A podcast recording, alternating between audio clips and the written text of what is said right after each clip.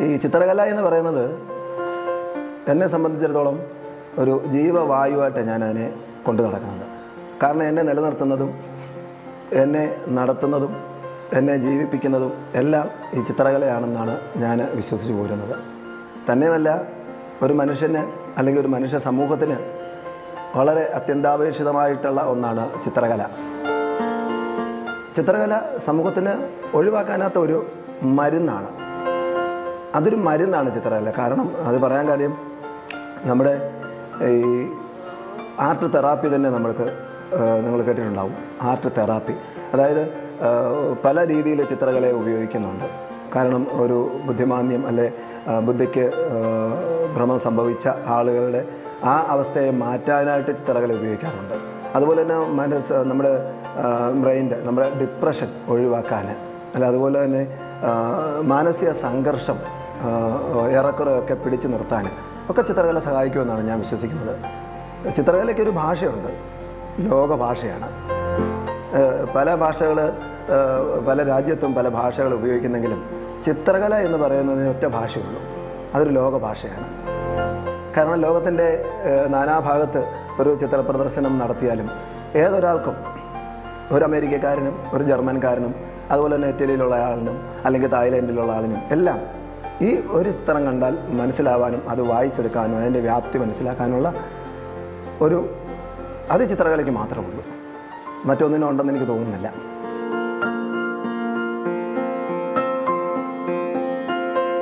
എല്ലാവർക്കും നമസ്കാരം. ഞാൻ C P Prasannan. Thiruvalla C സിക്കേര ചിത്രകലാ വിദ്യാലയത്തിന്റെ ഡയറക്ടറാണ്. നിങ്ങൾ കണ്ടുകൊണ്ടിരിക്കുന്നത് ആർട്ടിസ്റ്റ് ബ്യൂട്ടിഫുൾ എന്ന ഷോയാണ്.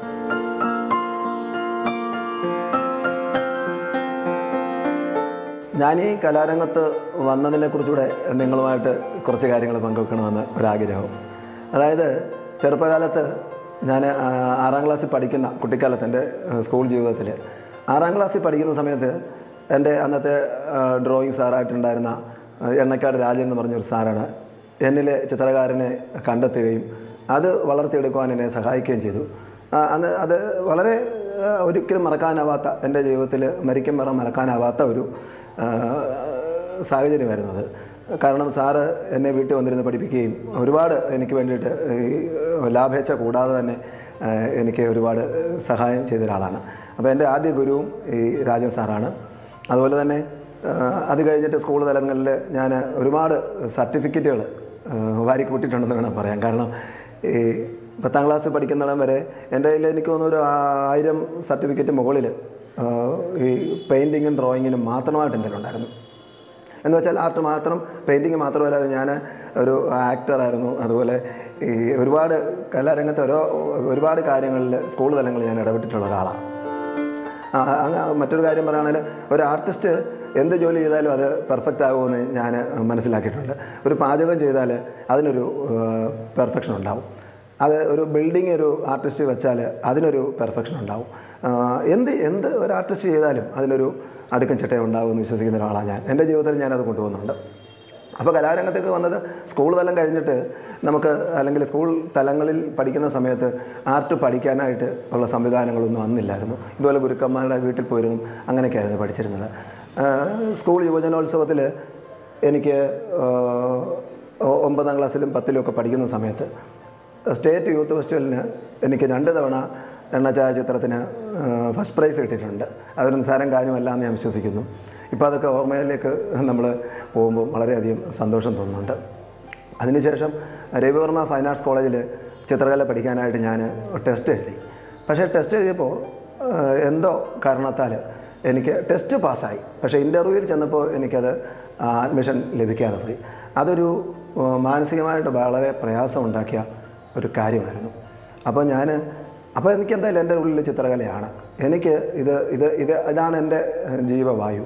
അപ്പോൾ അത് നേടിയെടുക്കണമെന്നുള്ളൊരു വാശിയും ഒരു വാശി എന്ന് പറയുന്നത് എന്നോട് തന്നെയുള്ള ഒരു വാശിയെന്ന് കുട്ടിക്കോ മറ്റാരോടുള്ള വാശിയല്ല. എന്തായാലും ഞാനങ്ങനെ ചിത്രകല പഠിക്കുവാനായിട്ട് മാക്സിമം എവിടെയൊക്കെ പോയി പഠിക്കാമോ ഏതൊക്കെ ഗുരുക്കന്മാരുടെ അടുക്കൽ പോകാമോ അതൊക്കെ ഞാൻ അന്വേഷിച്ചിറങ്ങി. അങ്ങനെ ഞാൻ സിക്കേര അതായത് കേരള ലളിതകലാ അക്കാദമിയുടെ വൈസ് ചെയർമാൻ ചെയർമാൻ സെക്രട്ടറി ഒക്കെ ആയിട്ടിരുന്ന സി കെ രായുടെ അടുത്തെത്തുകയും അദ്ദേഹത്തിൽ നിന്നും കുറേ അധികം കാര്യങ്ങൾ പഠിക്കുവാനും സാധിച്ചിട്ടുണ്ട്. അങ്ങനെയാണ് സി കെ രാ സാറിന്റെ പേരിലാണ് ഞാനിവിടെ ഒരു സ്കൂൾ ആരംഭിച്ചതൊക്കെ. ഈ ചിത്രകല എന്ന് പറയുന്നത് ഒരു ആർട്ടിസ്റ്റിനെ സംബന്ധിച്ചിടത്തോളം ഒരു ആർട്ടിസ്റ്റിന്റെ വളരെ കാലത്തെ പ്രയത്നത്തിന്റെ അത് എന്ന് പറയുകയാണെങ്കിൽ എന്റെ അവസ്ഥ പറയുകയാണെങ്കിൽ മുപ്പത്തഞ്ച് വർഷമായിട്ട് ഈ മേഖലയിൽ പ്രവർത്തിക്കുന്ന ഒരാളാണ്. അന്ന് മുതൽ നമ്മൾ ഈ ചിത്രകല പഠിക്കുക. ഇപ്പോഴും ഞാൻ പഠിച്ചുകൊണ്ടിരിക്കുന്നു. എന്നിരുന്നാൽ തന്നെയും ആ പഠനത്തിന്റെ ഭാഗമായിട്ടും നമ്മുടെ നിരീക്ഷണത്തിന്റെയും ഒബ്സർവേഷന്റെയും അതുപോലെ നമ്മൾ ഒരുപാട് യാത്രകളുടെയും നമ്മളുടെ കണ്ടെത്തലുകളുടെയും ഭാഗമായിട്ട് നിരവധി സ്ഥലങ്ങൾ സന്ദർശിക്കുകയും ഇന്ത്യക്കകത്തും പുറത്തുമായിട്ട് ഒരുപാട് സഞ്ചരിക്കുകയും ചിത്രകലയെ പഠിക്കുവാനും ഞാൻ ഒരുപാട് ശ്രമിച്ചിട്ടുണ്ട്. അതുകൊണ്ട് തന്നെ എന്നിൽ രൂപപ്പെട്ട എന്റെ ഒരു ശൈലി എന്ന് പറയുന്നത് ഒരു അബ്സ്ട്രാക്റ്റ് പെയിന്റിങ് ശൈലിയാണ് ഞാൻ സ്വീകരിച്ചു വരുന്നത്. അത് ഞാൻ ഉണ്ടാക്കിയെടുത്ത ഒരു ശൈലിയല്ല. എനിക്ക് തോന്നുന്നു ഏകദേശം അത് കുറച്ചുകൂടെ സ്ട്രോങ് ആയിട്ട് വന്നത് എനിക്ക് വന്നൊരു പത്ത് ഇരുപത് വർഷമായിട്ടുള്ളൂ. രണ്ടായിരത്തി മൂന്നിലാണ് ഈ അബ്സ്ട്രാക്റ്റ് പെയിന്റിങ് എന്താണെന്നും അതിനെക്കുറിച്ച് കൂടുതൽ പഠിക്കാൻ എനിക്ക് അന്ന് പറ്റിയത്. അതായത് ഒരു ഇന്റർനാഷണൽ പെയിന്റിങ് എക്സിബിഷനിൽ വെച്ചിട്ട് അങ്ങനെയാണ് ഞാൻ കൂടുതൽ ഇതിനെക്കുറിച്ച് പഠിച്ചത്. ഇപ്പോൾ എന്റെ ഒരു പെയിന്റിങ് ശൈലിയുണ്ട്. അങ്ങനെ ഒരു ആർട്ടിനെ ഞാൻ അങ്ങനെയാണ് കൊണ്ടുപോകുന്നത്. പക്ഷേ അതുപോലെ ഒരു മറ്റൊരു തലത്തിലും ഞാൻ ഇതിനെ കൊണ്ടുപോകുന്നുണ്ട്. രണ്ടായിട്ട് ഞാൻ ഇതിനെ തരംതിരിച്ചാണ് ഇപ്പം ഈ ആർട്ടിനെ കൊണ്ടുപോകുന്നത്. കാരണം മറ്റൊന്നുമല്ല ഒരു നമ്മൾ ഫാമിലി ലൈഫും കൂടെ നന്നായിട്ട് മുമ്പോട്ട് കൊണ്ടുവന്ന ഒരാളാണ് ഞാൻ. എനിക്ക് രണ്ട് മക്കളുണ്ട്. വൈഫും ഒക്കെ ഉണ്ട്. അപ്പോൾ ആ കുടുംബജീവിതത്തിനിടയിൽ ചിത്രകല കൊണ്ടുപോകാമെന്ന് പറഞ്ഞത് അല്പം ബുദ്ധിമുട്ടുള്ള കാര്യമാണ് എങ്കിൽ തന്നെ ഞാൻ രണ്ട് വിഭാഗമായിട്ട് ഇതിനെ തരം തിരിച്ച് കൊണ്ടുപോകുന്ന ഒരു രീതിയാണ് എന്റേത്. അതായത് കൊമേഴ്സ്യലായിട്ട്. കൊമേഴ്സ്യൽ നമുക്ക് ചിത്രകല പറയാൻ പറ്റില്ല. എങ്കിലും മറ്റുള്ളവർക്ക് വേണ്ടി വരയ്ക്കുന്ന ചിത്രങ്ങളും എനിക്ക് സ്വന്തമായിട്ട് എനിക്ക് വേണ്ടി വരയ്ക്കുന്ന ചിത്രങ്ങളും അങ്ങനെ രണ്ടായിട്ട് ഞാൻ തരം തിരിച്ചു. എനിക്ക് വേണ്ടി വരയ്ക്കുന്ന ചിത്രങ്ങളാണ് എക്സിബിഷൻ പോലുള്ള പരിപാടികളിൽ ഞാൻ പ്രദർശിപ്പിക്കുന്നതും. അതുപോലെ തന്നെ മറ്റുള്ളവർക്ക് വേണ്ടി വരയ്ക്കുന്ന ചിത്രങ്ങൾ ഉദാഹരണം പറഞ്ഞാൽ പോർട്രേറ്റുകൾ അല്ലെങ്കിൽ യേശുദേവന്റെ ഒരു ചിത്രം വരച്ചു കൊടുക്കുക അല്ലെങ്കിൽ ഒരു പോർട്രേറ്റ് ചെയ്ത് കൊടുക്കുക. ഇതൊക്കെ മറ്റുള്ളവർക്ക് വേണ്ടി ചിത്രം വരയ്ക്കുന്നതാണ് അത് സത്യത്തിൽ ഞാൻ ചെയ്യുന്നത് നമ്മുടെ ജീവിതമാർഗം കൂടെ ഇതായത് കൊണ്ടാണ്.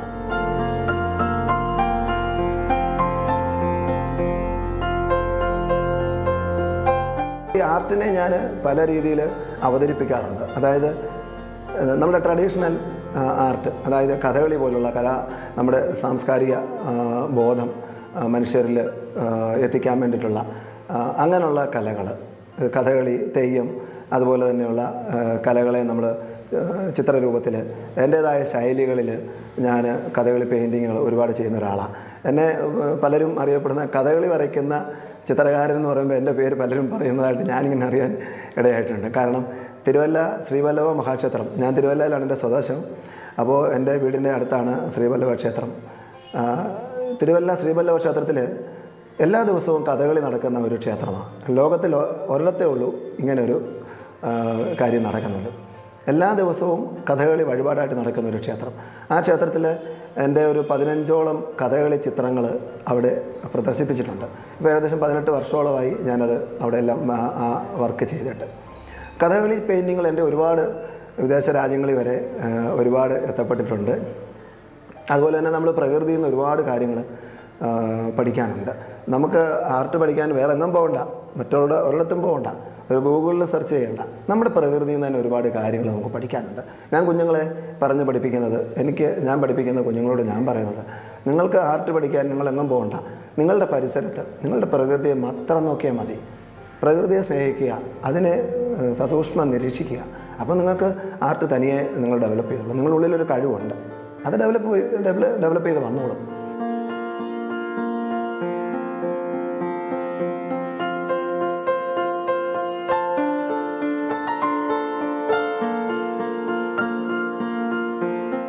എന്റെ ജീവിതത്തിൽ മറക്കാനാവാത്ത ഒരുപാട് കാര്യങ്ങൾ പറയാനുണ്ട്. എല്ലാം കൂടെ നമുക്ക് പറയാൻ സമയമില്ലെങ്കിൽ പോലും. പ്രധാനപ്പെട്ട എന്റെ ഓർമ്മയിൽ വരുന്ന ചില കാര്യങ്ങളിലൂടെ ഞാൻ ഒന്ന് പറയാൻ ശ്രമിക്കുകയാണ്. രണ്ടായിരത്തി മൂന്നിൽ അമൃതവർഷം എന്ന ഒരു ഇന്റർനാഷണൽ പെയിന്റിങ് എക്സിബിഷൻ കൊച്ചിയിലെ കലൂർ സ്റ്റേഡിയത്തിൽ നടന്നു. അതായത് ആ എക്സിബിഷൻ എന്ന് പറയുന്നത് മാതാ അമൃതാനന്ദമയുടെ അമ്പതാം ജന്മദിനത്തോടനുബന്ധിച്ച് ഇന്റർനാഷണൽ ലെവലിൽ ഒരു എക്സിബിഷനാണ് നടന്നത്. അതിൽ നൂറ്റി ഇരുപത്തഞ്ച് ആർട്ടിസ്റ്റുകളാണ് പങ്കെടുത്തത്. നൂറ്റി ഇരുപത്തഞ്ച് ആർട്ടിസ്റ്റുകൾ എന്ന് പറയുമ്പോൾ കേരളത്തിൽ നിന്ന് നമുക്ക് ഓർമ്മയിൽ വരുന്ന പേരുകൾ പറയാം. എം വി ദേവമാഷ് ആർട്ടിസ്റ്റ് നമ്പൂതിരി കാനായി കുഞ്ഞിരാമൻ അതുപോലെ T Kaladharan B D Dathan sir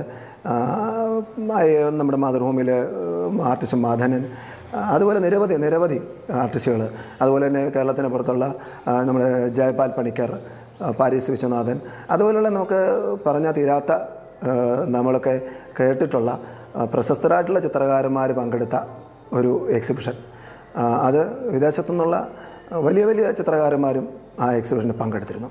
ആ എക്സിബിഷനിൽ പങ്കെടുക്കുവാനും അവരോടൊപ്പം ഒരാഴ്ചക്കാലം ഈ കൊച്ചിയിൽ അവരോടൊപ്പം താമസിക്കുവാനും സംവദിക്കുവാനും അതിലുള്ള ആർട്ട് വർക്ക്ഷോപ്പുകളിൽ പങ്കെടുക്കുവാനും അവരിൽ നിന്നൊക്കെ ഒരുപാട് അറിവ് നേടുവാനും എനിക്ക് സാധിച്ചിട്ടുണ്ട്. അതൊന്നും ഒരു നിസ്സാരം കാര്യമല്ല എന്ന് ഞാൻ വിശ്വസിക്കുന്നു. അതൊക്കെ എന്റെ ലൈഫിനെ മാറ്റിമറിച്ച അനുഭവങ്ങളാണ്. അതൊക്കെയാണ് ഇപ്പോൾ എന്റെ ലൈഫിൽ ഒരു ചിത്രം വരയ്ക്കുവാനുള്ള പഠനം. അതായത് ഫൈൻ ആർട്സ് കോളേജിൽ അല്ല ഒരു ഇൻസ്റ്റിറ്റ്യൂട്ടിൽ ചിത്രകല പഠിച്ചിട്ടുള്ള ഒരാളല്ല ഞാൻ. പക്ഷേ ഞാൻ നേരത്തെ പറഞ്ഞ പോലെ ഒരു വാശി എന്ന നിലയിൽ എന്നോട് തന്നെ ഒരു വാശി എന്ന നിലയിൽ ഞാനെന്ത് ചെയ്തു? ചിത്രകല പഠിച്ചേ അടങ്ങും. എന്റെ ഉള്ളിലുള്ളതാണ്. എനിക്ക് വേറൊന്നും അറിയില്ല. അപ്പോൾ പിന്നെ അത് പഠിച്ചെടുക്കണം. അതിനുവേണ്ടി ഞാൻ ഒരുപാട് കഷ്ടപ്പെട്ടു. ഒരുപാട് കഷ്ടപ്പെട്ടു. സാമ്പത്തികമായിട്ടൊക്കെ വളരെ പിന്നിൽ നിൽക്കുന്ന ഒരു ഫാമിലി ആയിരുന്നു എന്റേത്. പക്ഷേ ഞാൻ തന്നെ നേടിയെടുത്തതാണ് ഇപ്പോൾ കാണുന്നതോ അല്ല ഇപ്പോൾ ഉള്ളതെല്ലാം ഞാൻ നേടിയെടുത്തത്. അത് ചിത്രകലയെ കൂടി തന്നെയാണ് പലരും കേരളത്തിൽ പറയാറുണ്ട് കുട്ടികൾ ചിത്രം വരയ്ക്കുമ്പോൾ കുട്ടി കുട്ടികളെ പേരൻസ് വഴക്ക് പറയാറുണ്ട്. പടം വരച്ചാൽ അവന്റെ ജീവിതം വഴിതെറ്റിപ്പോവും അവന് നശിച്ചു പോവും എന്ന് പല പേരൻസും പണ്ട് കാലങ്ങളിൽ പറയുന്നത് ഞാൻ കേട്ടിട്ടുണ്ട്. പക്ഷെ ഒരിക്കലും അതല്ല. അവരുടെ ഡെഡിക്കേഷൻ അവരുടെ അവർക്ക് അതിനോടുള്ള അർപ്പണ മനോഭാവം ഒക്കെ ഉണ്ടെങ്കിൽ ചിത്രകല ഏറ്റവും വലിയ ഒരു കാര്യം തന്നെ. ഞാൻ അതിൽ നിന്ന് അത് അതിനൊരു തെളിവാണ് ഞാൻ. ഏകദേശം ഈ മുപ്പത്തഞ്ച് വർഷം ചിത്രകല കൊണ്ട് മാത്രം ജീവിക്കുകയും ചിത്രകലയെ പരിപോഷിപ്പിക്കുകയും സമൂഹത്തിന് ഒരുപാട് കാര്യങ്ങൾ സന്ദേശങ്ങൾ കൊടുക്കാൻ പറ്റുകയും എനിക്ക് സാധിച്ചിട്ടുണ്ടെന്ന് ഞാൻ വിശ്വസിക്കുന്നു. ഒരുപാട് കുഞ്ഞുങ്ങളെ പത്ത് മൂവായിരം കുട്ടികളെ ചിത്രകല പഠിപ്പിക്കുവാനും പറ്റിയിട്ടുണ്ട്. ഞാൻ എക്സിബിഷൻ നടത്തിയത് അതുപോലെ തന്നെ ഈ കൊച്ചിയിലെ കല്ലൂർ സ്റ്റേഡിയത്തിൽ കൂടാതെ തന്നെ പഞ്ചാബിൽ ഹരിയാന ഡൽഹിയിൽ ബാംഗ്ലൂർ ചെന്നൈയിലൊക്കെ എന്റെ പെയിന്റിങ്ങുകളുടെ എക്സിബിഷൻ ഞാൻ നടത്തിയിട്ടുണ്ട്. കേരളത്തിലെ എല്ലാ ലളിതകലാ അക്കാദമിയുടെ എല്ലാ ഗാലറികളിലും കോഴിക്കോട് തിരുവനന്തപുരം എറണാകുളം ആലപ്പുഴ എല്ലാ ലളിതകലയുടെ ലളിതകലാ അക്കാദമിയുടെ എല്ലാ ഗാലറികളിലും എന്റെ ചിത്ര പ്രദർശനങ്ങൾ നടത്തിയിട്ടുണ്ട്. ഒരു സമയത്ത് ഞാൻ ഇതിന് വേണ്ടിയിട്ട് അലഞ്ഞു തിരിഞ്ഞ് ഒരുപാട് കഷ്ടപ്പെട്ട ഒരാളാണ്. അതിന്റെ ഫലം എനിക്ക് കിട്ടിയിട്ടുണ്ടെന്നും കൂടെ ഞാൻ വിശ്വസിക്കുന്നു.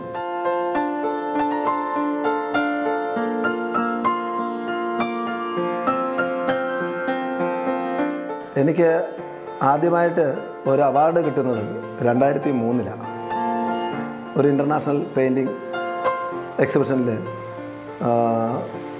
ഒരു ഗോൾഡ് മെഡൽ എനിക്ക് ലഭിക്കുകയുണ്ടായിട്ടുണ്ട്. ആദ്യമായിട്ട് ഒരു അവാർഡ്.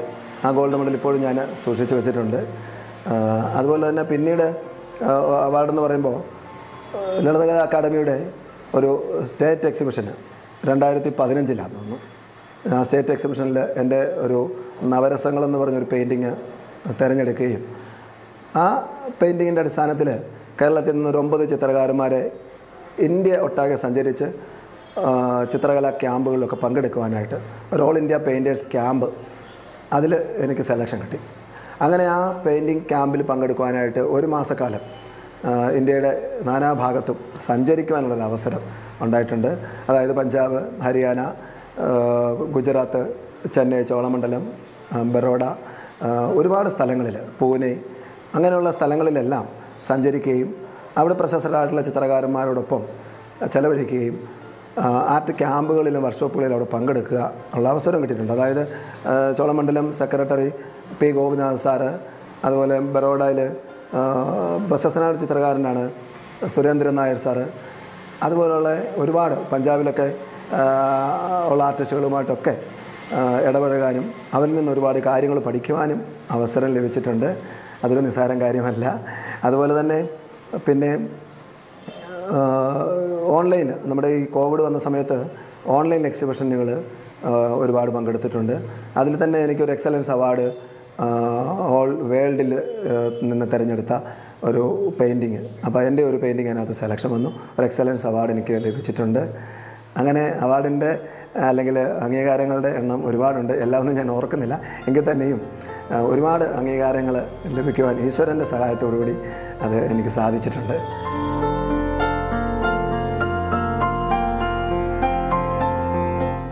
ഞാനിപ്പോൾ നിൽക്കുന്നത് തിരുവല്ലയിലെ സേക്കാര സ്കൂളിന്റെ ഒരു ക്ലാസ് റൂമിലാണ്. ഇവിടെ നിരവധി കുട്ടികൾ എനിക്ക് തോന്നുന്നു ഒരു പത്ത് വർഷം ആയിട്ട് വളരെ സജീവമായിട്ട് ഇപ്പോൾ ഈ സ്കൂൾ നടക്കുന്നുണ്ട്. നിരവധി കുട്ടികൾ. നിരവധി കുട്ടികളെന്ന് പറഞ്ഞാൽ ഏകദേശം ഒരു മൂവായിരത്തിലധികം കുട്ടികളും മുതിർന്നവരും. കുട്ടികളെന്ന് പറയുമ്പോൾ ഞാൻ ഇവിടെ നമ്മുടെ അഡ്മിഷൻ നേടുന്നത് പ്രായഭേദം എന്നെ എല്ലാവർക്കും വന്ന് ചിത്രം വരയ്ക്കാനുള്ള ഒരു അവസരം ഇവിടെ കൊടുക്കുന്നത്. ഞാൻ ഈ സ്കൂൾ തുടങ്ങാനുള്ള ഒരു കാരണമുണ്ട്. ഇത് അങ്ങനെ ഒരു ആശയം എനിക്ക് ഉള്ളിൽ വരാനുള്ളൊരു കാരണമുണ്ട്.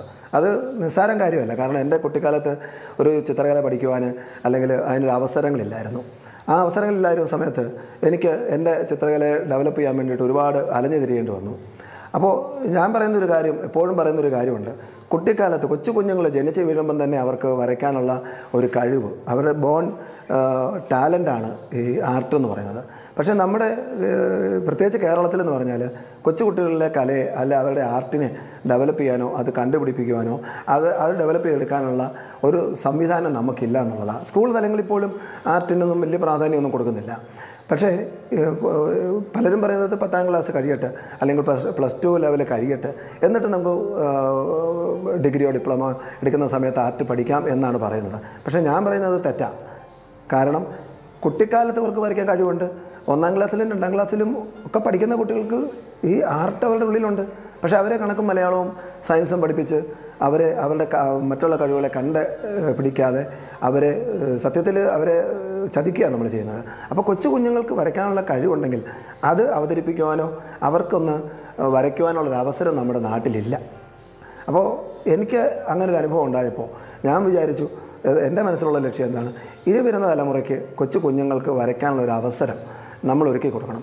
ഗവൺമെന്റ് തലത്തിൽ ഒരുക്കി കൊടുക്കുന്നില്ല അല്ലെങ്കിൽ അവരത് ചെയ്യുന്നില്ല എന്നൊക്കെ പറഞ്ഞ് ഞാൻ പറയാറില്ല. കാരണം നമുക്ക് ചെയ്യാവുന്നത് എന്തോ നമുക്ക് ചെയ്യാം. ഇപ്പോൾ ഇവിടുത്തെ നിങ്ങൾക്ക് തന്നെ അറിയാം ഈ ക്ലാസ് റൂമിൽ പെയിന്റൊക്കെ വാരി ഒഴിച്ച് കുട്ടികൾ വന്നിരുന്ന് വരച്ച് ഇവിടെ ഒരു മ്യൂസിക്കൊക്കെ വെച്ച് കൊടുത്ത് അവർ പറയുന്ന പാട്ടൊക്കെ വെച്ച് കൊടുത്ത് നമ്മൾ അതിനുള്ള സംവിധാനമൊക്കെ ഇവിടെ സജ്ജീകരിച്ചിട്ടുണ്ട്. അവർക്ക് ചിത്രങ്ങളൊക്കെ കാണാം ആസ്വദിക്കാം. ഇവർക്ക് ഇഷ്ടമുള്ള പോലെ ചിത്രങ്ങൾ വരയ്ക്കാം. ഇവ അവിടെ ഇവിടെ സ്നേഹം മാത്രമേ കൊടുക്കുകയുള്ളൂ അല്ലാതെ ഇവിടെ സ്കൂളിലെ പോലെ വഴക്ക് പറയുകയോ അടിക്കുകയോ ഒന്നുമില്ല. കണ്ണുരുട്ട് പോലും ചെയ്യലെന്നാണ് ഞാൻ ഇവിടെ പഠിപ്പിക്കുന്ന അധ്യാപകരോട് ഞാനും പറയാറുള്ളത്. കുഞ്ഞുങ്ങൾക്ക് സ്നേഹം കൊടുക്കുക. ആ സ്നേഹത്തിൽ കൂടെ അവരെ നമുക്ക് വളർത്തിയെടുക്കാം. അവർക്ക് കൊച്ചു കുഞ്ഞുങ്ങളല്ലേ? അവരൊക്കെ സ്നേഹം കൊടുത്ത് വളർത്തിയെടുക്കുക അപ്പോൾ ഇവിടെ വരുന്ന കുഞ്ഞുങ്ങൾക്ക് വളരെയധികം സന്തോഷം കിട്ടുന്നു കിട്ടുന്നുവെന്നാണ് അവരുടെ പേരൻസ് എന്നോട് പറയാറുള്ളത്. ഒരു പേരൻസ് മീറ്റിംഗ് വെച്ചപ്പോൾ തന്നെ ഒരു നൂറ് നൂറ്റമ്പത് പേരൻസ് പങ്കെടുത്തു. അത് തന്നെ ഒരു വിജയമാണ്. പേരൻസിനൊക്കെ വലിയ സന്തോഷമാണ് അവരുടെ കുഞ്ഞുങ്ങളെ ഇവിടെ വിടുന്നതിൽ. ധൈര്യപൂർവം വിടാം. കുഞ്ഞുങ്ങൾ മാത്രമല്ല എഴുപത് എൺപത് വയസ്സുള്ള ഒരുപാട് സ്ത്രീകളും പുരുഷന്മാരും ഇവിടെ ചിത്രകല പഠിക്കാൻ വരുന്നുണ്ട്. അതുപോലെ ജോലിയുള്ളവർ ജോലി സമയം കഴിഞ്ഞ് അവരുടെ മനസ്സിന്റെ സ്ട്രെസ്സ് അവരുടെ മാനസിക സംഘർഷം ഇതൊക്കെ ഒഴിവാക്കാൻ വേണ്ടിയിട്ട് ചിത്രം വരയ്ക്കാൻ വരുന്നുണ്ട്. എല്ലാവർക്കും ഇവിടെ ഇവിടെ അതിനുള്ള അവസരം നമ്മൾ ഒരുക്കിയിട്ടുണ്ട്. ഈ ക്ലാസ് റൂം മാത്രമല്ല വേറെ ക്ലാസ് റൂമുകൾ കൊച്ചുകുട്ടികൾക്കും ഒക്കെ സ്വതന്ത്രമായിട്ട് ചിത്രരചന നടത്താനുള്ള ഒരു അവസരവും നമുക്കിവിടെ ഒരുക്കിയിട്ടുണ്ട്. അതുപോലെ തന്നെ സ്കൂളിൽ മറ്റൊരു പുതിയൊരു കാര്യം കൂടെ ഞാൻ ഉൾപ്പെടുത്താൻ ആലോചിക്കുകയാണ്. ആലോചിക്കുകയല്ല അതിന്റെ കാര്യങ്ങളിലേക്ക് പ്രവർത്തനം തുടങ്ങിക്കഴിഞ്ഞു. അതായത് സീനിയർ സിറ്റിസൺ ലെവലിലുള്ള ആർക്കും ഇവിടെ വന്നിരുന്ന് സ്വതന്ത്രമായ ചിത്രകല പഠിക്കാം. അത് ഒരു ഫീസിന്റെ അടിസ്ഥാനത്തിൽ ചിത്രകല പഠിക്കാനല്ല. അവർക്ക് സ്വതന്ത്രമായിട്ട് വന്നിരുന്ന ഒരു ഡേ ഫുൾ എപ്പോൾ വേണമെങ്കിലും വരാം. അവർക്ക് വരയ്ക്കാം. അവർക്ക് അവരുടെ മാനസികമായിട്ടുള്ള പ്രശ്നങ്ങളൊക്കെ ഒന്ന് കുറയ്ക്കാം. എല്ലാത്തിനും വേണ്ടിയിട്ട് അങ്ങനെ ഒരു അവസരം കൂടെ നമ്മൾ അതിനെ ഹോബി പെയിന്റിങ്സ് എന്ന് പറഞ്ഞൊരു പദ്ധതി നമ്മളിവിടെ നടപ്പിലാക്കാൻ പോവുക ഈ സ്കൂളിനെ കേന്ദ്രീകരിച്ചുകൊണ്ട്. പിന്നെ ഈ സ്കൂ- സ്കൂളിന്റെ പേര് നമ്മളിട്ടത് ആദ്യം പലരും എന്നോട് പറഞ്ഞത് ഇവിടെ സ്കൂൾ തുടങ്ങുമെന്ന് പറയുമ്പോൾ പബ്ലോ പാബ്ലോ പിക്കാസോ എന്നോ ആ, വിൻസെന്റ് വാൻ ഗോഗ് എന്നോ ഒക്കെ നാമകരണം ചെയ്യണമെന്ന് പലരും എന്നോട് പറഞ്ഞു. പക്ഷേ ഞാൻ അതിനൊന്നും ചെവി കൊടുത്തില്ല. കാരണം തിരുവല്ലയിൽ ഒരു ചിത്രകലാ വിദ്യാലയം തുടങ്ങുമ്പോൾ എനിക്ക് തോന്നിയ ഒരു കാര്യം.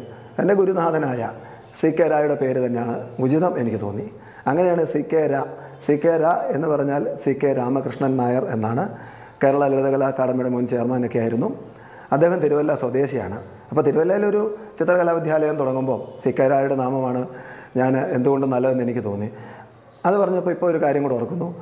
ഞാൻ ഒരു മീറ്റിങ്ങിൽ പങ്കെടുത്തപ്പോൾ നമ്മുടെ സംവിധായകൻ ബ്ലെസി സാറ് എന്നോട് ചോദിച്ച ഒരു ചോദ്യമുണ്ട്. ഇപ്പോഴും ഞാനത് മറന്നു പോകുന്നില്ല. കാരണം സി കെ രായയുടെ നാമത്തിലൊരു ചിത്രകലാ വിദ്യാലയം തുടങ്ങിയപ്പോൾ എന്നോട് ബ്ലസി സാറ് ചോദിച്ചത് സി കെ രാ എന്നുള്ള പേര് നിങ്ങൾ പ്രൈവറ്റായിട്ട് തുടങ്ങിയാൽ നാളെ ഒരിക്കൽ ലളിതകലാ അക്കാദമിയോ അല്ലെ ഗവൺമെന്റ് തലത്തിലോ ഇവരൊരു ഗ്യാലറിയോ സ്കൂളോ വരുവാണെങ്കിൽ അതൊരു പ്രശ്നമാവില്ലേ? എന്ന് ചോദിച്ചു.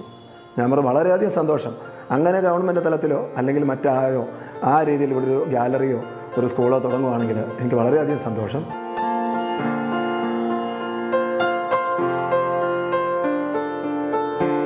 നമ്മുടെ ഈ സിക്കേര ചിത്രകലാ വിദ്യാലയത്തിൽ നമ്മൾ ചെയ്യുന്നത് ഒരു കോഴ്സുകളായിട്ട് ചെയ്യുന്നുണ്ട്. എങ്കിൽ പോലും ചിത്രകല പഠിപ്പിക്കുന്നതിന്റെ രീതി ഒരു സിലബസ് വെച്ചല്ല. അതായത് കൊച്ചുകുട്ടികൾ വന്നാൽ ഡ്രോയിങ് മുതൽ ഫ്രീ ഹാൻഡ് ഡ്രോയിങ് അങ്ങനെ സ്റ്റെപ്പ് ബൈ സ്റ്റെപ്പായിട്ട് ഒരു വർഷം ഡ്രോയിങ് അടുത്തൊരു വർഷം വാട്ടർ കളറിങ് അടുത്തൊരു വർഷം അക്രലിക് പെയിന്റിങ് അങ്ങനെയുള്ളൊരു സിലബസ് വെച്ചല്ല നമ്മളിവിടെ പോകുന്നത്. അതിന്റെ ഒരു കാരണം കുട്ടികളിൽ ഒരു ആനന്ദവും അവർക്കൊരു ഇൻട്രസ്റ്റും വരുന്ന രീതിയിൽ നമ്മൾ അവരെ കൊണ്ടുവന്നാലേ അവർക്ക് വരയ്ക്കാൻ പറ്റുള്ളൂ. നമ്മൾ ഡ്രോയിങ് ഒരു വർഷം പഠിപ്പിക്കാൻ പോയാൽ നമ്മുടെ ഈ കൊച്ചു കുട്ടികൾ അത്ര ക്ഷമയോടെ ഇരിക്കുമെന്ന് എനിക്ക് തോന്നുന്നില്ല. എന്റെ അനുഭവത്തിൽ നിന്നാണ് ഞാനിതൊക്കെ പറയുന്നത്. എല്ലായിടത്തും എല്ലാവരും അങ്ങനെയാണോ എന്ന് എനിക്കറിയില്ല. എന്റെ ഒരു അനുഭവമാണ് ഞാൻ പറയാം നമ്മുടെ സ്കൂളിൽ ചിത്ര ആദ്യം വരുന്ന കുട്ടികളെ ഞാൻ വാട്ടർ കളർ ചെയ്തോളാൻ പറയും. ചില കുട്ടികൾക്ക് ക്യാൻവാസും അക്രിലിക് കളറും കൊടുക്കും. ചില കുട്ടികൾ ഓയിൽ പെയിന്റ് ചെയ്തോളാൻ പറയും. അതെന്തിനാണെന്ന് ചോദിച്ചാൽ അവർക്ക് ഇതിലെ ഒരു പരിചയം ആദ്യം ആവണം. ഇവർക്ക് ഇതിനുള്ള ഭയം മാറണം. പേരൻസിന് പേരൻസ് ചോദിക്കുക എന്തിനാ ഇപ്പോഴേ അവരെ ക്യാൻവാസിൽ വരപ്പിക്കാനായോ പക്ഷേ ഞാൻ അങ്ങനെയല്ല കൊടുക്കുന്നത്. അവർക്കെല്ലാം സ്വതന്ത്രമായിട്ട് അവരെന്തും വരച്ചോട്ടെ പക്ഷേ അതിൽ കൂടി ഇവരെ അനാട്ടമി വരെ നമ്മൾ പഠിപ്പിക്കുന്നുണ്ടെന്നുള്ളത് മറ്റൊരു വസ്തുത. അപ്പോൾ ഒരു ദിവസം വാട്ടർ കളറിങ്ങും അങ്ങനെയുള്ള കളറിങ്ങൊക്കെ ചെയ്തെങ്കിൽ അടുത്ത ദിവസം അവർ ഡ്രോയിങ് ചിലപ്പോൾ ചെയ്യും പിന്നെ അവർക്ക് ക്രാഫ്റ്റ് ഇവരുടെ ക്രിയേറ്റിവിറ്റി വർദ്ധിപ്പിക്കുക എന്നുള്ളതാണ് നമ്മൾ ചെയ്യുന്നത്. ഇവരുള്ളിലുള്ള ക്രിയേറ്റിവിറ്റി വർദ്ധിപ്പിക്കുക. ഞാൻ പറയാറുണ്ട് ഒരു ഗുരുവിന്റെ അതേ പാത പിന്തുടർന്ന് പോകണമെന്ന് നിർബന്ധമില്ല. അങ്ങനെ പാടില്ലെന്നാണ് എന്റെ വിശ്വാസം. നമുക്ക് നമ്മളിലുള്ള കഴിവിനെ വളർത്തിയെടുക്കാനാണ് നമ്മൾ ശ്രമിക്കേണ്ടത്. അപ്പോൾ ചില കുട്ടികൾ പറയും സാർ വരച്ച പോലെ എന്റെ കുട്ടിക്ക് വരയ്ക്കാൻ പറ്റിയില്ല എന്ന് ചില പേരൻസ് എന്നോട് പറയും. ഞാൻ പറയും ഒരിക്കലും അത് പാടില്ല. ഞാൻ വരയ്ക്കുന്ന പോലെ ആ കുട്ടി വരച്ചു കഴിഞ്ഞാൽ ആ കുട്ടിയുടെ ഭാവി പോവും. അത് നമ്മൾ ചെയ്യാൻ പാടില്ല. ആ കുട്ടി വരയ്ക്കുന്ന പോലെ ആ കുട്ടി വരച്ചാൽ മതി. അവർ വരച്ചോളും. നിങ്ങളതിനെ അവരെ ഡിസ്റ്റർബ് ചെയ്യാതിരിക്കാൻ ഞാൻ പറയാറുണ്ട്. അങ്ങനെ ഒരു സിലബസാണ് നമ്മൾ ഈ സ്കൂളിൽ തുടർന്ന് പോകുന്നത്. അതുപോലെ തന്നെ മറ്റൊരു കാര്യം നമ്മൾ കോഴ്സുകളുണ്ട് ഇപ്പോൾ കുറച്ച് മുതിർന്ന കുട്ടികൾക്ക് ഡ്രോയിങ്ങിന്റെ കോഴ്സുണ്ട് അത് ചെയ്യാൻ പറ്റും. വാട്ടർ കളറിന്റെ കോഴ്സുണ്ട് അങ്ങനെ വരാറുണ്ട്. എൻട്രൻസ് കോച്ചിങ്ങിനൊക്കെ പോകുന്ന കുട്ടികൾക്ക് വേണ്ടിയിട്ട് ഫൈൻ ആർട്സ് കോളേജിലേക്കൊക്കെ എൻട്രൻസിനൊക്കെ പോകുന്ന കുട്ടികൾക്ക് അല്ലെ എഞ്ചിനീയറിങ്ങിന് അല്ലെ ഫാഷൻ ഡിസൈനിങ്ങിന് അങ്ങനെയൊക്കെ കോഴ്സിന് പോകുന്ന കുട്ടികൾക്ക് എൻട്രൻസ് കോച്ചിങ് ക്ലാസ് കൊടുക്കാറുണ്ട്. അതുപോലെ തന്നെ സ്ത്രീകൾക്കായിട്ട് നമ്മൾ ഒരു സാരി പെയിന്റിങ് കോഴ്സ് ഡ്രസ്സിൽ ചിത്രം വരയ്ക്കാൻ സാരി പെയിന്റിങ് അല്ലെങ്കിൽ ഡ്രസ്സിലൊക്കെ വരയ്ക്കാനുള്ള ഒരു കോഴ്സ് അതൊരു ത്രീ മന്ത് കോഴ്സ് നമ്മളിവിടെ കൊടുക്കുന്നുണ്ട്. മൂന്ന് മാസം കൊണ്ട് ഒരു സാരി പേ നല്ല ചിത്രങ്ങൾ വരയ്ക്കാനുള്ള പൂർണമായിട്ട് അവർക്ക് വരയ്ക്കാൻ പറ്റുന്ന ഒരവസ്ഥയിലേക്ക് അവർ വന്നിട്ട് നമ്മൾ സ്കൂളിൽ നിന്ന് അവരെ കോഴ്സ് പൂർണമാക്കി വിടുകയുള്ളൂ. അതുപോലെ തന്നെ മ്യൂറൽ പെയിന്റിങ്ങിന്റെ കോഴ്സ് അത് അത് നമ്മൾ കൊടുക്കാറുണ്ട്.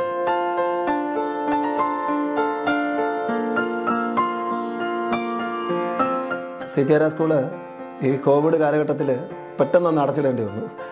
ആ സമയത്ത് നമ്മൾ ഒരു പുതിയ ആശയം വന്നിട്ടാണ് നമ്മൾ ഓൺലൈൻ ക്ലാസ്സിനെ കുറിച്ച് ചിന്തിച്ചത്. അതിന്റെ ഗുണം എന്താണെന്ന് ചോദിച്ചാൽ ലൈവായിട്ട് നമുക്ക് ക്ലാസ് കുട്ടികൾക്ക് കൊടുക്കാൻ പറ്റും. അതായത് ലോകത്ത് എവിടെ ഇരുന്നും നമുക്ക് ചിത്രകല വളരെ ഈസി ആയിട്ട് ലൈവായിട്ട് പഠിക്കാനുള്ളൊരു ഒരു സംവിധാനത്തിലേക്ക് നമ്മൾ ചിന്തിച്ചു. അപ്പോൾ സി കെ ആർ സ്കൂളിന്റെ ഓൺലൈൻ ക്ലാസ്സിൽ ഇപ്പോൾ നമുക്ക് വേൾഡിന്റെ വേൾഡിലുള്ള ഒരുപാട് ഒരുപാട് രാജ്യങ്ങളിൽ നിന്ന് അതായത് America Switzerland Australia Libya U K Germany അങ്ങനെ അതുപോലെയുള്ള രാജ്യങ്ങൾ ഗൾഫ് നാടുകൾ എല്ലായിടത്തു നിന്നുള്ള കുട്ടികളും അതുപോലെ തന്നെ മുതിർന്നവരും നമ്മുടെ ക്ലാസ്സിൽ ഇപ്പോൾ ഓൾറെഡി പഠിക്കുന്നുണ്ട്. രാജ്യത്തിന്റെ ഏത് ഭാഗത്തിരുന്നും വേൾഡിന്റെ ഏത് ഭാഗത്തിരുന്നും നമ്മുടെ ഓൺലൈൻ ക്ലാസ്സിൽ പങ്കെടുക്കുവാൻ കഴിയും. അതായത് ഒരു നാല് വയസ്സ് മുതൽ ഒരു എഴുപത് എൺപത് ഏജ് ലിമിറ്റില്ല നമുക്ക്. ഇത്ര വയസ്സിൽ ചിത്രകല പഠിക്കാവുന്നൊന്നുമില്ല. അങ്ങനെ ഒരു സംവിധാനം നമ്മുടെ സി കെ സ്കൂളിലുണ്ട് അതാർക്കും എപ്പോഴും ജോയിൻ ചെയ്യാം. അതിന് പ്രത്യേക സമയപരിധിയോ ഒന്നുമില്ല. എപ്പോൾ വേണമെങ്കിലും നമ്മുടെ സി കെ സ്കൂളിന്റെ ഓൺലൈൻ ക്ലാസ്സിൽ നമുക്ക് പങ്കെടുക്കാവുന്നതാണ്. എല്ലാവർക്കും അതിനുള്ള അവസരവും നമ്മുടെ സ്കൂൾ നൽകുന്നുണ്ട്. നമ്മുടെ ഈ സ്കൂൾ എന്ന് പറയുന്നത് നിലനിൽക്കുന്നത് എന്റെ ഒരാളുടെ പ്രവർത്തനം കൊണ്ട് മാത്രമല്ല എന്നുള്ളതും കൂടെ അറിഞ്ഞിരിക്കേണ്ട ഒരു കാര്യമാണ്. അതായത് നമ്മുടെ സ്കൂളിന്റെ മുഖ്യ രക്ഷാധികാരി എന്ന് പറയുന്നത് തിരുവനന്തപുരത്തുള്ള നമ്മുടെ പ്രശസ്തനായിട്ടുള്ള ബി ഡി ദത്തൻ സാറാണ് നമ്മുടെ മുഖ്യ രക്ഷാധികാരി. സാറ് നമ്മുടെ സ്കൂളിന്റെ കാര്യങ്ങൾക്കെല്ലാം നമ്മോടൊപ്പം ഉണ്ട് അതുപോലെ തന്നെ സി കെ രായുടെ അനുജന്റെ മകൻ സി കെ വിശ്വനാഥൻ സാറ് അതായത് അദ്ദേഹം പഠിച്ചത് വെസ്റ്റ് ബംഗാളിൽ ശാന്തിനികേതനിലാണ് വിശ്വഭാരതി യൂണിവേഴ്സിറ്റി. അവിടുന്ന് ചിത്രകല അഭ്യസിച്ചിറങ്ങിയ പത്രപ്രവർത്തനം കൂടിയായ സി കെ വിശ്വനാഥൻ സാറാണ് നമ്മുടെ എല്ലാ കാര്യങ്ങളിലും ഞാൻ ഒരു ഉപദേശം അദ്ദേഹത്തിന്റെ അടുക്കൽ തേടാറുള്ളത്. അതുപോലെ തന്നെ നമുക്ക് നമ്മളുടെ മറ്റുള്ള ഈ കുട്ടികളുമായി സംവദിക്കുവാനും ഒക്കെ ആയിട്ട് ഒരു മോട്ടിവേഷൻ ട്രെയിനർ നമുക്ക് എപ്പോഴും നമ്മുടെ കൂടെ നമ്മുടെ എല്ലാ കാര്യങ്ങൾക്കും നമ്മളോട് സഹകരിക്കാറുണ്ട്. അപ്പു ജോസഫ് ചാക്കോ. അദ്ദേഹം ഇതുപോലെ പ്രഗത്ഭനായിട്ടുള്ള ഒരു ആയിരം ആയിരത്തഞ്ഞൂറ് സ്റ്റേജുകളിൽ സ്കൂളുകളിലും കോളേജുകളിലൊക്കെ മോട്ടിവേഷൻ ട്രെയിനിങ് പ്രോഗ്രാം എടുക്കുന്ന അപ്പു ജോസഫ് ചാക്കോ. അദ്ദേഹം നമ്മുടെ സ്കൂളിനൊപ്പം വളരെ നിസ്വാർത്ഥമായിട്ട് സേവന മനോഭാവത്തോടു കൂടി നമ്മളോടൊപ്പം ഉണ്ട്. അതുപോലെ തന്നെ മാവേലിക്കര രജ രാജാ രവിവർമ്മ ആർട്സ് കോളേജിലെ ജി ഉണ്ണികൃഷ്ണൻ സാറ് റിട്ടയർഡ് പ്രൊഫസറാണ് അദ്ദേഹം നമ്മുടെ കുട്ടികളുടെ പഠനക്രമത്തെക്കുറിച്ചും ഒക്കെ അറി പറഞ്ഞു തരികയും നമ്മോടൊപ്പം പല കാര്യങ്ങൾക്കും വേണ്ട സഹായങ്ങളെല്ലാം ചെയ്യുന്നത് ഉണ്ണികൃഷ്ണൻ സാറാണ്. അതുപോലെ തന്നെ പാർത്ഥസാരഥി വർമ്മ മാവേലിക്കര ആർട്സ് കോളേജിലെ പാർത്ഥസാരഥി വർമ്മ സാറ് പ്രശസ്തനായിട്ടുള്ള ശില്പി വിൽസൺ പൂക്കായി അതുപോലെ തന്നെ തൃശ്ശൂരിൽ നിന്ന് നമ്മുടെ മുരളി നാഗപ്പുഴ സാറ് ഇതുപോലെ ഒരുപാട് പ്രശസ്തരായിട്ടുള്ള ചിത്രകാരന്മാർ നമ്മോടൊപ്പം നമ്മുടെ സ്കൂളിൽ എല്ലാ കാര്യങ്ങൾക്കും സഹകരിക്കുന്നുണ്ട്. അതാണ് സ്കൂളിന്റെ മറ്റൊരു വിജയം. അതുപോലെ തന്നെ സ്കൂളിന്റെ പ്രിൻസിപ്പാൾ എന്റെ ആദ്യ ഗുരുവായ രാജൻ സാറാണ്. നമ്മുടെ സ്കൂളിൽ സ്ഥിരമായിട്ടുള്ള അധ്യാപകർ ഉള്ളത് ഒന്ന് സേതു വർമ്മ. എറണാകുളത്ത് നിന്ന് സേതു വർമ്മ സാറ് അതുപോലെ തന്നെ ശ്രീരാജ് എന്ന് പറയുന്ന ഒരു ചിത്രകാരൻ. ഇവരൊക്കെ നമ്മുടെ സ്കൂളിന്റെ ഭാഗമായിട്ട് വളരെയധികം സജീവമായിട്ട് പ്രവർത്തിക്കുന്ന ഒരാളാണ് ആളുകളാണ്. മറ്റൊന്ന് എടുത്തു പറയേണ്ട ഒരു കാര്യമുണ്ട്. എന്റെ ഫാമിലി എന്റെ ലൈഫ് എന്ന് പറഞ്ഞാൽ ഞാനും എന്റെ ഭാര്യയും രണ്ട് ആൺമക്കളുമാണ്. എന്റെ മൂത്ത മകന് ആനിമേഷൻ മൂന്നാം വർഷം ഇപ്പോൾ പഠിച്ച് എക്സാം കഴിഞ്ഞിരിക്കുന്നു. ഇളയ മകൻ ഏഴാം ക്ലാസ് പഠിക്കുന്നു. ഈ എന്റെ ഭാര്യയും എന്റെ മകനും എന്നോടൊപ്പം വളരെ സജീവമായിട്ട് സ്കൂളിന്റെ പ്രവർത്തനങ്ങൾക്ക് ഈ ഒഫീഷ്യൽ കാര്യങ്ങൾക്കും മകനാണേൽ ഈ ടെക്നിക്കൽ ആയിട്ടുള്ള കാര്യങ്ങൾക്കെല്ലാം ഇവരുടെ എല്ലാം സഹകരണം. അതായത് ഒരു ടീം വർക്ക് പോലെയാണ് നമ്മുടെ സ്കൂൾ നടന്നു പോകുന്നത് എന്റെ ഒരാളുടെ കഴിവുകൊണ്ട് മാത്രമല്ല എന്നും കൂടെ ഞാനൊന്ന് ഓർമ്മിപ്പിക്കുന്നു. അപ്പോൾ എല്ലാവർക്കും സ്വതന്ത്രമായിട്ട് ചിത്രരചന നടത്തുവാൻ ഉള്ള ഒരു വേദിയായിട്ട് എല്ലാവരും ഈ തിരുവല്ലയിലെ സി കെ രാ ചിത്രകലാ വിദ്യാലയത്തിനെ കാണുകയും എല്ലാവർക്കും കുഞ്ഞുങ്ങൾക്കും മുതിർന്നവർക്കും പ്രായഭേദമന്യേ എല്ലാവർക്കും നമ്മുടെ സ്കൂളിലേക്ക് സ്വാഗതം. എല്ലാവരും വരണം ഇവിടെ നിന്ന് ചിത്രങ്ങൾ വരയ്ക്കണം നമ്മുടെ സമൂഹത്തിനെ മാറ്റിമറിക്കണം. അങ്ങനെ ഒരുപാട് കാര്യങ്ങൾ നമുക്ക് എല്ലാവർക്കും കൂടെ കൂട്ടായ്മയായിട്ട് ചെയ്യാം. അങ്ങനെ കൂടെ ഞാൻ ഈ അവസരത്തിൽ എല്ലാവരും ഒന്ന് ഓർമ്മിക്കുന്നു.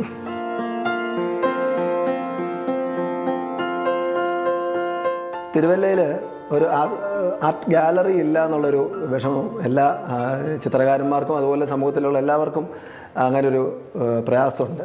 അപ്പോൾ അത് തന്നെ നമ്മുടെ മനസ്സിലുള്ള ഒരു പ്രയാസം തന്നെയായിരുന്നു.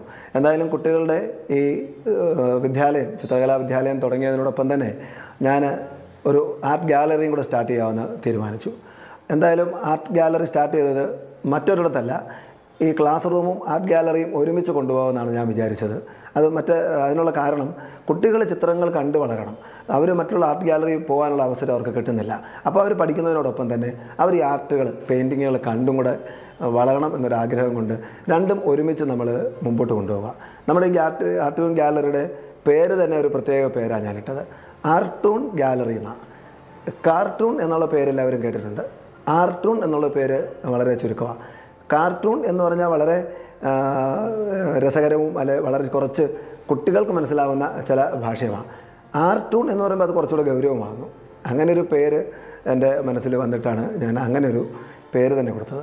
ഈ ആർട്ടൂൺ ഗ്യാലറിയുടെ പ്രത്യേകത എന്ന് വെച്ചാൽ നമ്മുടെ ഇവിടെ ഒറിജിനൽ പെയിന്റിങ്ങുകൾ അതായത് കേരളത്തിലെ പ്രശസ്തരായിട്ടുള്ള പല പല ചിത്രകാരന്മാരുടെ ഒറിജിനൽ പെയിന്റിങ്ങുകളുടെ ഒരു സെയിൽ നമുക്കിവിടെ ഉണ്ട് അതുപോലെ തന്നെ ആ ഒറിജിനൽ പെയിന്റിങ്ങിന്റെ തന്നെ ക്യാൻവാസ് പ്രിന്റുകളുടെ ഒരു ശേഖരം തന്നെ നമ്മുടെ ആർട്ടൂൺ ഗ്യാലറിയിലുണ്ട് ഒരുപാട് ആൾക്കാർ ഹൗസ് വാമിങ് അല്ലെങ്കിൽ എന്തെങ്കിലും ഈവന്റുകളൊക്കെ വരുമ്പോൾ നമ്മളുടെ ഇവിടുന്ന് പെയിന്റിങ്ങുകൾ വാങ്ങിക്കാനായിട്ട് ഒരുപാട് പേര് പല സ്ഥലത്തു നിന്നും എത്താറുണ്ട്.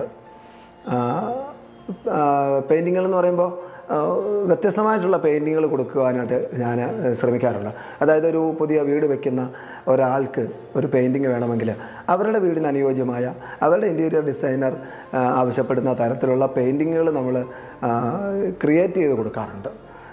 ഫ്രെയിമിംഗ് ആണെങ്കിലും വ്യത്യസ്തമായിട്ട് അല്ലെ പെയിന്റിങ്ങുകളാണ് തന്നെ വ്യത്യസ്തമായിട്ടുള്ള ഒരു പത്ത് പെയിന്റിങ്ങിന്റെ ഒരു ഗ്രൂപ്പായിട്ട് പെയിന്റിങ്ങൾ കൊടുക്കാറുണ്ട്. അത് അവരുടെ ആവശ്യപ്രകാരം അവരുടെ ഇഷ്ടാനുസരണം ചില പെയിന്റിങ്ങൾ നമ്മൾ ഉണ്ടാക്കി കൊടുക്കാറുണ്ട്. നമ്മുടെ ആർട്ടൂൺ ഗാലറിയിൽ നിന്ന് ചിത്രങ്ങൾ എങ്ങനെ ജനങ്ങൾക്ക് വാങ്ങിക്കാം എന്നുള്ളതിനെക്കുറിച്ചുള്ള ചിന്തകൾ വന്നു. അപ്പോൾ നമ്മളതിന് കണ്ട പല മാർഗങ്ങളുണ്ട്. ഞാൻ ഈ ഗാലറി തുടങ്ങിയ സമയത്ത് തന്നെ ഒരു എസ്റ്റാബ്ലിഷ്മെന്റ് എന്നുള്ള നിലയിൽ ഞാനൊരു ചിത്ര ലേലം ഫേസ്ബുക്ക് വഴി സംഘടിപ്പിച്ചു. അതായത് എന്റെ ഫേസ്ബുക്കിൽ തന്നെ നിരവധി ഫ്രണ്ട്സ് ഉണ്ട്. അപ്പോൾ ഞാനതൊരു മാധ്യമമായിട്ട് ഉപയോഗിച്ചു. കാരണം ചിത്ര ചന്ത എന്നതിനൊരു പേരിട്ടത്. അപ്പോൾ ചിത്രചന്ത എന്ന് പറയുമ്പോൾ ഒരു വ്യത്യസ്തമായിട്ടൊരു പേരാണ് അപ്പോൾ അതിന് ആളുകളൊന്ന് ശ്രദ്ധിക്കും. അപ്പോൾ ചിത്രചന്തയിൽ കൂടി ഫേസ്ബുക്കിൽ കൂടി ചിത്രങ്ങൾ വിൽക്കുക. ചിത്രങ്ങളുടെ ലേലമാണ് ഞാൻ ഉദ്ദേശിച്ചത്. അപ്പോൾ ലേലം എന്ന് പറയുമ്പോൾ നൂറ് രൂപ മുതൽ ചിത്ര ലേലം വിളിക്കാം. ആർക്കും? ലോകത്തിന്റെ ഏത് ഭാഗത്തിരുന്ന ആളുകൾക്കും ഈ ചിത്രലേലത്തിൽ പങ്കെടുക്കാം. കമന്റ് ബോക്സിൽ ഈ അവർ അവർ കമന്റ് ചെയ്യണം. നൂറ് രൂപയ്ക്ക് മുകളിൽ ചിത്രലേലം അവർക്ക് പ്രൈസ് അവർ ഉദ്ദേശിക്കുന്ന വില അവർക്ക് കമന്റ് ബോക്സിലിടാം അങ്ങനെ ലേലം ഒരു രണ്ട് മൂന്ന് ദിവസം വരെ നമ്മൾ നീട്ടിക്കൊണ്ടുപോകും. അങ്ങനെ ഒരു പെയിന്റിങ് നാലായിരം രൂപ അയ്യായിരം രൂപ അല്ലെ ഒരു നിശ്ചിത തുകയാകുമ്പോൾ നമ്മൾ ആ ഒരു ലേലം നിർത്തുകയും അത് ആ ആളിന് ആ വ്യക്തിക്ക് ചിത്രം കൊറിയറിലോ പോസ്റ്റൽ വഴിയോ എത്തിച്ചു കൊടുക്കുകയും ചെയ്യും. അവർ അക്കൗണ്ടിൽ അന്നേരം നമുക്കതിന്റെ പേയ്മെന്റ് ചെയ്യുകയും ചെയ്യും. അങ്ങനെ ഒരു മാർഗം നമ്മൾ സ്വീകരിച്ചിട്ടുണ്ട്. അതുപോലെ തന്നെ ചിത്രങ്ങൾ പിന്നെ ഈ ഇൻസ്റ്റാഗ്രാം അല്ലെങ്കിൽ ഫേസ്ബുക്ക് വഴി ഞാൻ ഒരുപാട് അഡ്വർടൈസ്മെന്റുകൾ ആ, കൊടുക്കാറുണ്ട്.